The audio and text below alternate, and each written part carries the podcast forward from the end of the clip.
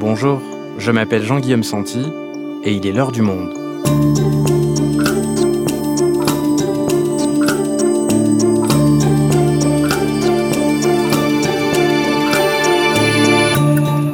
Aujourd'hui, Alexandre Benalla sera-t-il condamné par la justice? Ce 13 septembre s'ouvre le procès de ce proche collaborateur d'Emmanuel Macron qui a été filmé le 1er mai 2018 en train de frapper violemment deux personnes lors de la manifestation. Proche du président devenu chargé de mission à l'Élysée, il est devenu le personnage principal de l'affaire qui a mis en difficulté la Macronie en 2018.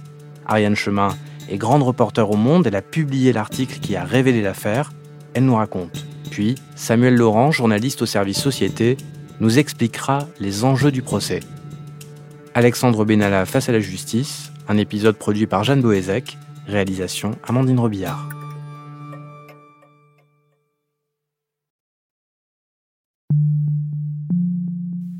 Nous sommes le 1er mai 2018. Comme tous les ans, une grande manifestation à Paris et dans plusieurs villes de France se tient pour la fête du travail. Traditionnellement, de grands cortèges syndicaux défilent dans toute la France où les logos de la CGT ou de Force ouvrière s'affichent fièrement. Mais cette année-là, à Paris, le défilé est tendu et des affrontements ont lieu avec la police. En revanche, à la fin de la journée, sur la place de la Contrescarpe à Paris, la situation est très calme et des jeunes sont venus y prendre l'apéro. Mais la situation dérape vite. La scène qui suit est filmée on voit sur la vidéo un agent des forces de l'ordre, un policier semble-t-il, traîner un jeune homme au sol, le saisir violemment par le cou et le frapper à plusieurs reprises. Sauf que cet homme n'est pas policier, il s'appelle Alexandre Benalla et il est un collaborateur d'Emmanuel Macron à l'Élysée.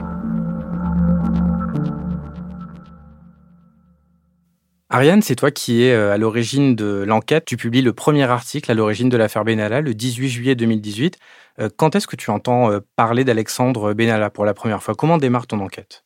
Pas tout à fait le 1er mai. Et pourtant, tout commence le 1er mai, puisque dès le soir de ce jour particulier de manifestation traditionnelle, et bien sur le net et aussi sur un compte Twitter, on peut apercevoir ces images de ce qu'on appellera plus tard les violences policières, mais le mot et l'expression n'étaient pas encore à la mode à ce moment-là. Ce jour-là, je ne suis pas particulièrement le 1er mai et personne ne relève vraiment ces images euh, qui sont vues euh, quelques milliers de fois, mais pas plus que ça, sur Internet. Et alors, quand est-ce qu'elles euh, attirent ton attention, ces images? Quand est-ce que tu vois qu'il y a quelque chose derrière ces vidéos de violences policières, même si on n'emploie pas encore beaucoup l'expression?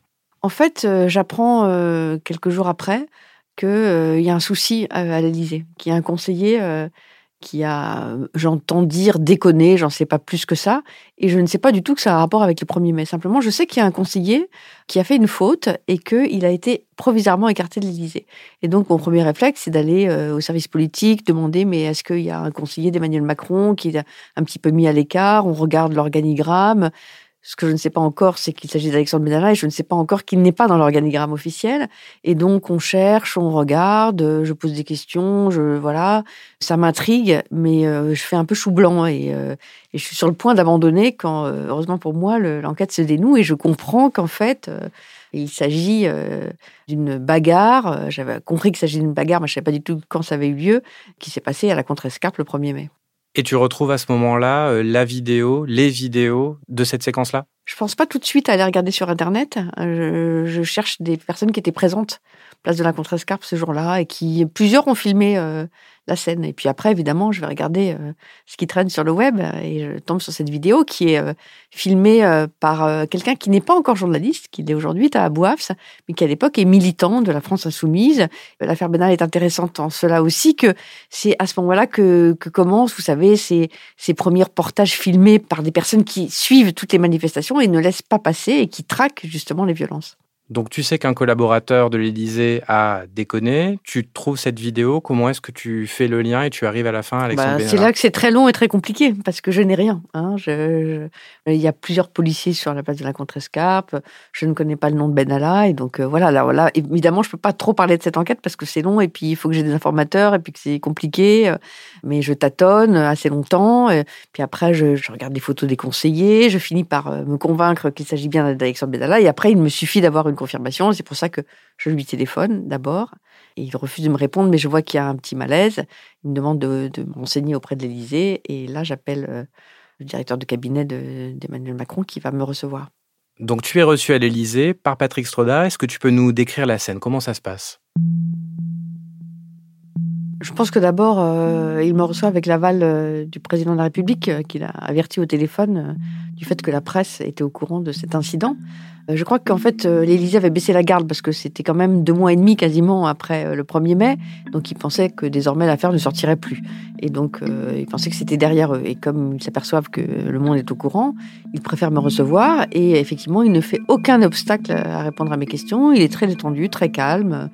Euh, je lui dis voilà, je voulais vérifier, j'ai l'impression, je sais qu'il s'agit d'Alexandre Bedala. Il me dit je vous le confirme. D'ailleurs, il a été mis à pied. Il me montre la lettre de mise à pied que je photographie avec mon téléphone avec son autorisation. Bref, me répond très franchement et je vois bien qu'il n'est pas très inquiet puisque après euh, on papote quelques minutes debout sur le, devant son bureau. On parle d'ailleurs de la Corse, de différentes choses. Il a l'air très zen.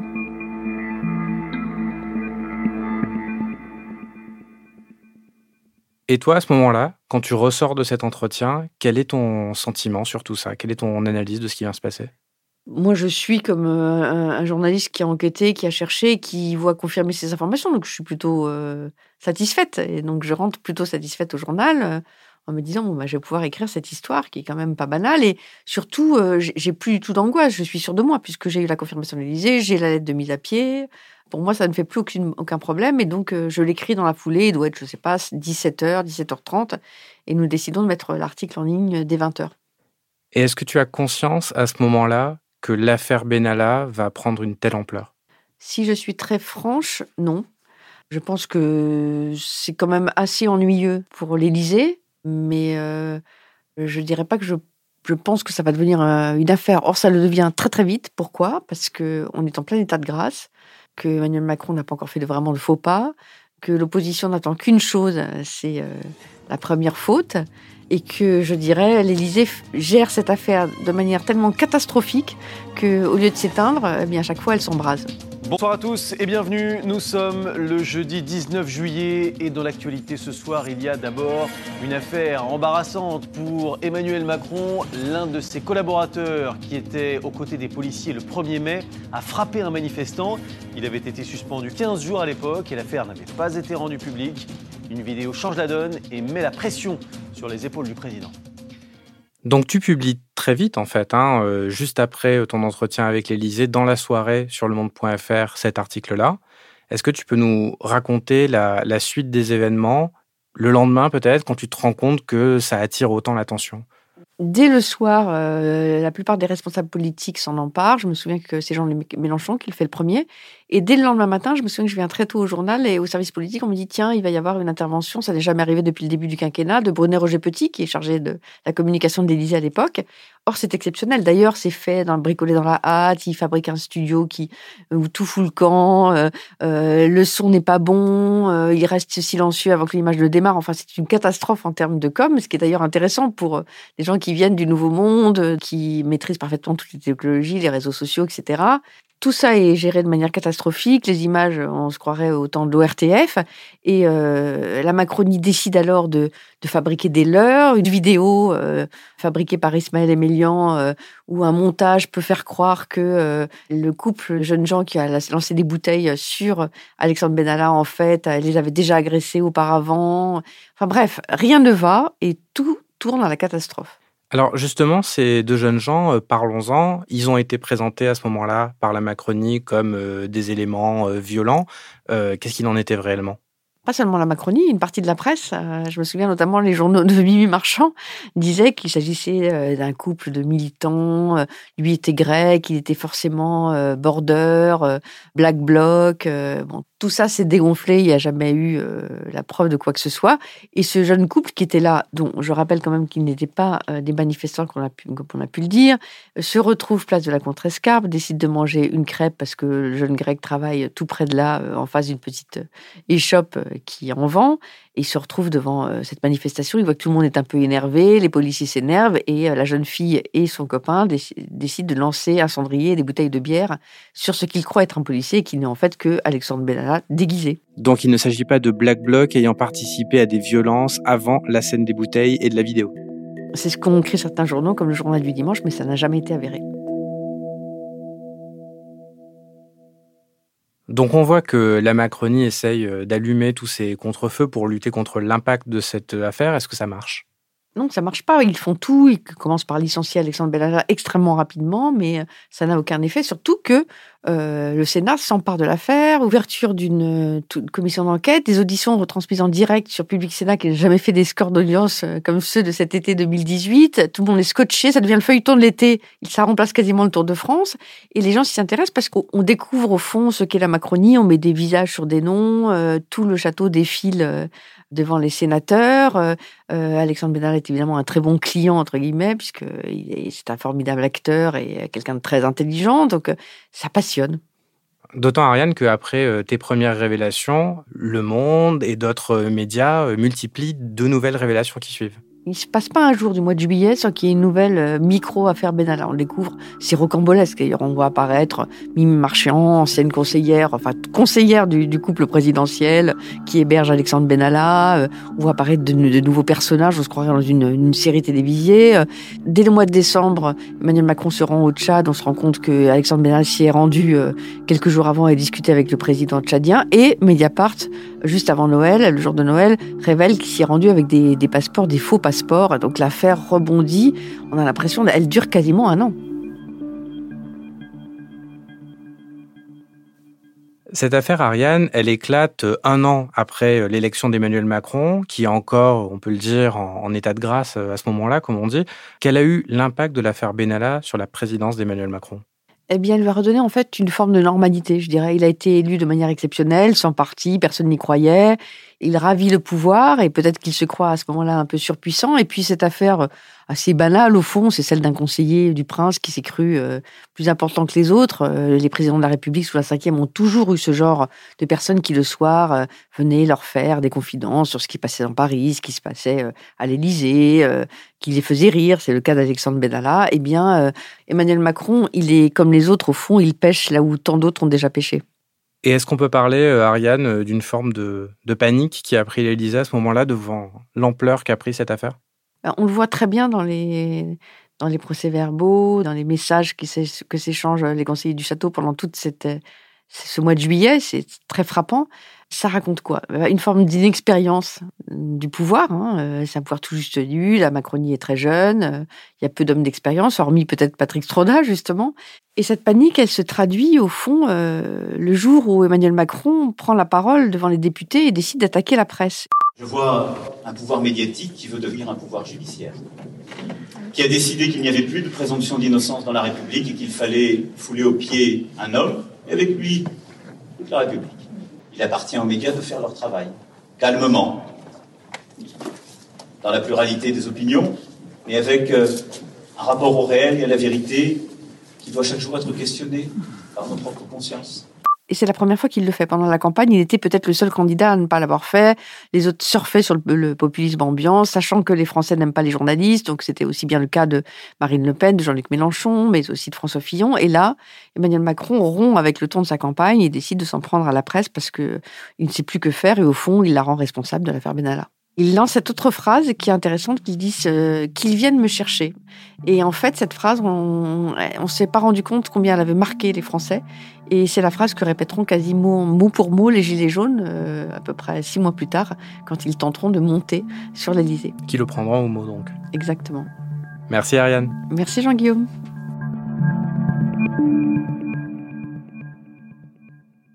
Samuel, tu vas couvrir le procès de l'affaire Benalla. Alors, on va voir les enjeux de ce procès. Déjà, quels sont les prévenus principaux parmi les quatre qui vont être jugés? Surtout les deux personnages euh, un peu principaux de ce procès, qui sont donc Alexandre Benalla, qu'on connaît maintenant assez bien, et donc Vincent Kras, qui est son, complice sur la vidéo révélée par Le Monde sur laquelle on voit les deux hommes molester des manifestants, et Vincent Kras, qui est un personnage qu'on connaît un peu moins, mais qui pourtant est assez central, notamment par le fait que euh, dans l'autre affaire qui est jugée dans ce procès, qui est l'affaire dite des passeports, euh, du fait qu'Alexandre Benalla détenait des passeports diplomatiques, Vincent Kras joue un rôle puisqu'il a été l'intermédiaire, il a reçu de l'argent en tout cas, d'un oligarque russe, et qu'il il possède des agences de sécurité euh, privées, des, des sociétés de sécurité privées dans lesquelles ont pu travailler Alexandre Benalla. Alors quels sont les chefs d'accusation contre Kras et Benalla? Alors ils sont nombreux, on va peut-être pas tous les citer. Disons qu'il y a un premier volet qui concerne le fait que tous deux portaient des insignes de policiers et étaient grosso modo déguisés en policiers alors qu'ils ne le sont pas. Donc il y a plusieurs chefs d'accusation qui vont dans ce sens-là. Il y a également la question du port d'armes, hein. tous deux détenaient des armes alors qu'ils n'étaient pas censés euh, les avoir. Et puis il y a la partie qui est liée au fait qu'ils aient utilisé des images de vidéosurveillance issues des caméras de la préfecture de police de Paris pour fabriquer en fait une fausse preuve qui était supposée disculper Alexandre Benalla. Et ça, à ce titre, ils sont poursuivis pour euh, recel de violation notamment du secret professionnel puisqu'ils ont obtenu des images auxquelles ils n'auraient pas dû avoir accès, ou pour accès frauduleux dans le cas de Kras euh, à la base de données, euh, en l'occurrence celle de, la vidéosurveillance de la préfecture de police. Après, il y a un deuxième volet propre à Alexandre Benalla qui est celui des passeports. Donc, on leur justice lui reproche l'usage sans droit de documents administratifs, c'est-à-dire qu'il a utilisé des passeports diplomatiques auxquels il n'aurait plus dû avoir accès puisqu'il n'était plus à l'Élysée à ce moment-là. Et ça va avec les chefs d'accusation de faux en écriture et d'usage de faux. Alors cette affaire des faux passeports, elle est arrivée un petit peu après la, la révélation de la vidéo du 1er mai. C'était euh, Mediapart qui en était euh, à l'origine. Est-ce que tu peux nous expliquer ce que c'est? Alors, elle, est compliquée cette affaire, elle a plusieurs volets. Euh, pour résumer les choses un peu simplement, Alexandre Benalla, jusqu'ici, euh, c'était l'agent de sécurité du président, on le présentait comme ça, en tout cas, une espèce de garde du corps avec des attributions un petit peu plus larges de chargé de mission. Euh, mais ce qu'on n'avait pas vu, c'est qu'Alexandre Benalla était également, a joué en tout cas un rôle d'apporteur d'affaires, ou en tout cas d'intermédiaire, avec plusieurs personnalités assez sulfureuses, notamment l'intermédiaire Alexandre Djouri, qui est assez connu pour ses relations avec des chefs d'État africains et mis en cause lui-même dans plusieurs affaires. Et donc, Mediapart va révéler que bah, Alexandre Benalla, après l'affaire qui porte son nom, euh, va aller rencontrer, par exemple, fin 2018, le frère du président du Tchad qui s'appelle Oumar Déby, et il voyage à ce moment-là pour faire cette rencontre avec un passeport diplomatique. Or, ce passeport diplomatique, Alexandre Benalla l'avait lorsqu'il était dans l'entourage d'Emmanuel Macron pour prendre l'avion avec le président, mais à ce moment-là, n'est plus censé utiliser ce type de choses-là puisqu'il n'est plus à l'Élysée. Et on va s'apercevoir, euh, en marge d'une commission sénatoriale sur l'affaire qui a lieu en janvier 2019, euh, que le directeur de cabinet d'Emmanuel Macron qui s'appelle Patrick Stozza, euh, va admettre qu'Alexandre Benalla il a utilisé une vingtaine de fois son passeport diplomatique et il révèle une autre chose qui est que Alexandre Benalla possède deux autres passeports, dont un a été obtenu en faisant une fausse déclaration. D'accord, donc dans tout ce que tu nous racontes, ce qui sera jugé, c'est uniquement l'usage de ces passeports, mais on découvre également à cette occasion qu'ils font du business un peu trouble avec des hommes d'affaires, même si ce volet-là n'est pas jugé lundi, c'est ça? Oui, ce, qui va être révélé euh, ensuite, euh, notamment par Mediapart, mais, mais, pas seulement, euh, c'est le fait que Vincent Kras, il a une société qui s'appelle Mars Conseil, et on va découvrir que cette société Mars Conseil a bénéficié d'un versement de 294 000 euros qu'elle a reçu en juin 2018, donc un tout petit peu après l'affaire, même si ça n'a rien à voir, d'un oligarque russe, d'un proche du pouvoir russe qui s'appelle Iskander Marmoudov. ça, c'est un autre volet qui ne sera pas jugé euh, dans le procès là, euh, mais qui n'est pas inintéressant euh, pour comprendre que et Alexandre Benalla et Vincent Kras jouent un rôle qui effectivement va au-delà de celui de la sécurité et sont en tout cas liés à des milieux d'affaires un peu étranges. Donc ça, c'est au stade de l'enquête préliminaire, ça viendra plus tard. Alors revenons à ce procès-là. Qu'est-ce qu'Alexandre Benalla risque vraiment? En fait, alors il y a 17 chefs de prévention, donc on va pas tout détailler. Ce qui est certain, c'est que c'est pas des choses finalement qui peuvent lui valoir 15 ans de prison probablement. La chose la plus grave, c'est finalement le euh, le fait d'avoir possédé une arme de catégorie B sur laquelle il risque théoriquement 7 ans d'emprisonnement, même si ce sera probablement pas euh, pas aussi lourd. Après, sur les multiples autres chefs de chefs sur lesquels il passe en procès, euh, il y a finalement beaucoup de choses qui sont passibles de moins de 2 ans, moins de 3 ans de prison et d'une amende, si toutefois il est reconnu coupable, ce qui reste à voir. Merci Samuel. Merci à vous.